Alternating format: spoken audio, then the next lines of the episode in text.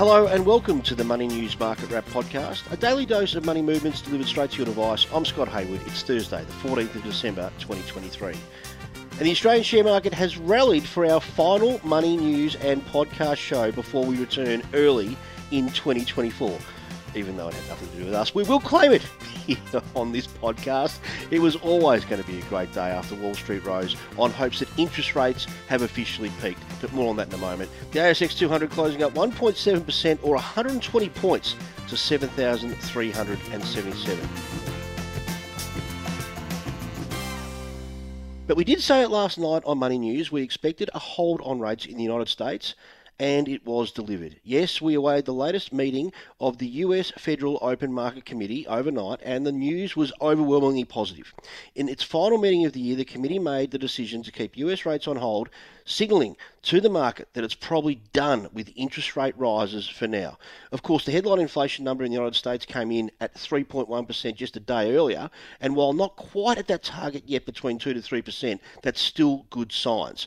With inflation moderating, the board saw no reason to keep turning the screws, with rates unchanged at its 5.25 to 5.5% target for the third month in a row.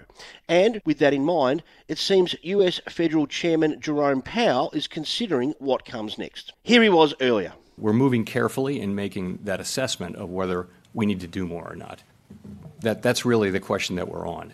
But of course, this, the, the, other question, the question of when will it become, become appropriate to begin dialing back the amount of policy restraint in place, that, that begins to come into view. That commentary around cuts has given a rocket not only to our market but around the globe, with investors predicting that an easing of monetary policy will be more likely to happen sooner rather than later. Australia, of course, has lagged behind the United States through the inflation cycle by about six months, but investors can see a path towards cuts at home before the end of 2024. And you can hear more about the US rate pause by listening to Money News tonight at 7 pm or via the podcast feed.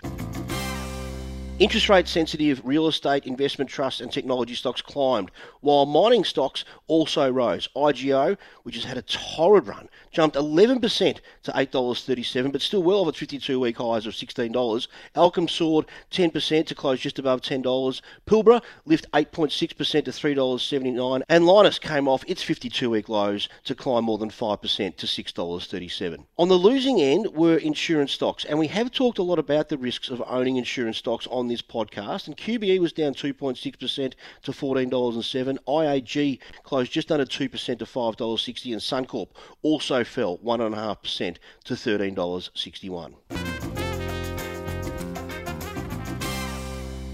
The Aussie dollar once again surged after US rates were kept on hold. You can now buy more than 67 US cents to the dollar and buying 53 British pence, 95 Japanese yen, and now $1.07 New Zealand. Gold has shot back above $2,000 US an ounce, closing at 2,031 US dollars. Iron ore has maintained its strength, sitting at $136 US a ton. Brent crude oil stronger at US $74.47 a barrel. And cryptocurrency has fallen a little bit off its pace again, but one Bitcoin worth 63,600 174 Aussie dollars. And just finally, you might use some of the extra time you have off over the Christmas period to get some old clothes thrown out. But be a little more careful when you do. That's because of news out of the US where some old shoes apparently weren't as bad as the previous owner thought. Yes, a pair of Air Jordans, the brand made famous by basketballer Michael Jordan, which were commissioned by filmmaker Spike Lee, worth more than $10,000 ended up in a charity bin. After being found during the sorting of a collection, the shoe was appraised by the designer of the product who authenticated the find. The footwear is now headed for auction at Sotheby's with proceeds going towards the non for profit collection bin's support.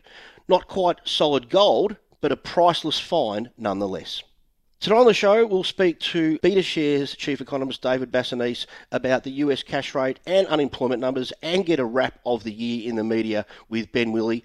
This will be our last market wrap update and show for the year, but check your podcast feed for a Christmas bonus in coming days. We'll resume regular service in January, but thanks for all your support throughout 2023. For everything on tonight's show, tune in at 7pm on your radio, via streaming or on your podcast feed. I'm Scott Hayward. I'll see you there.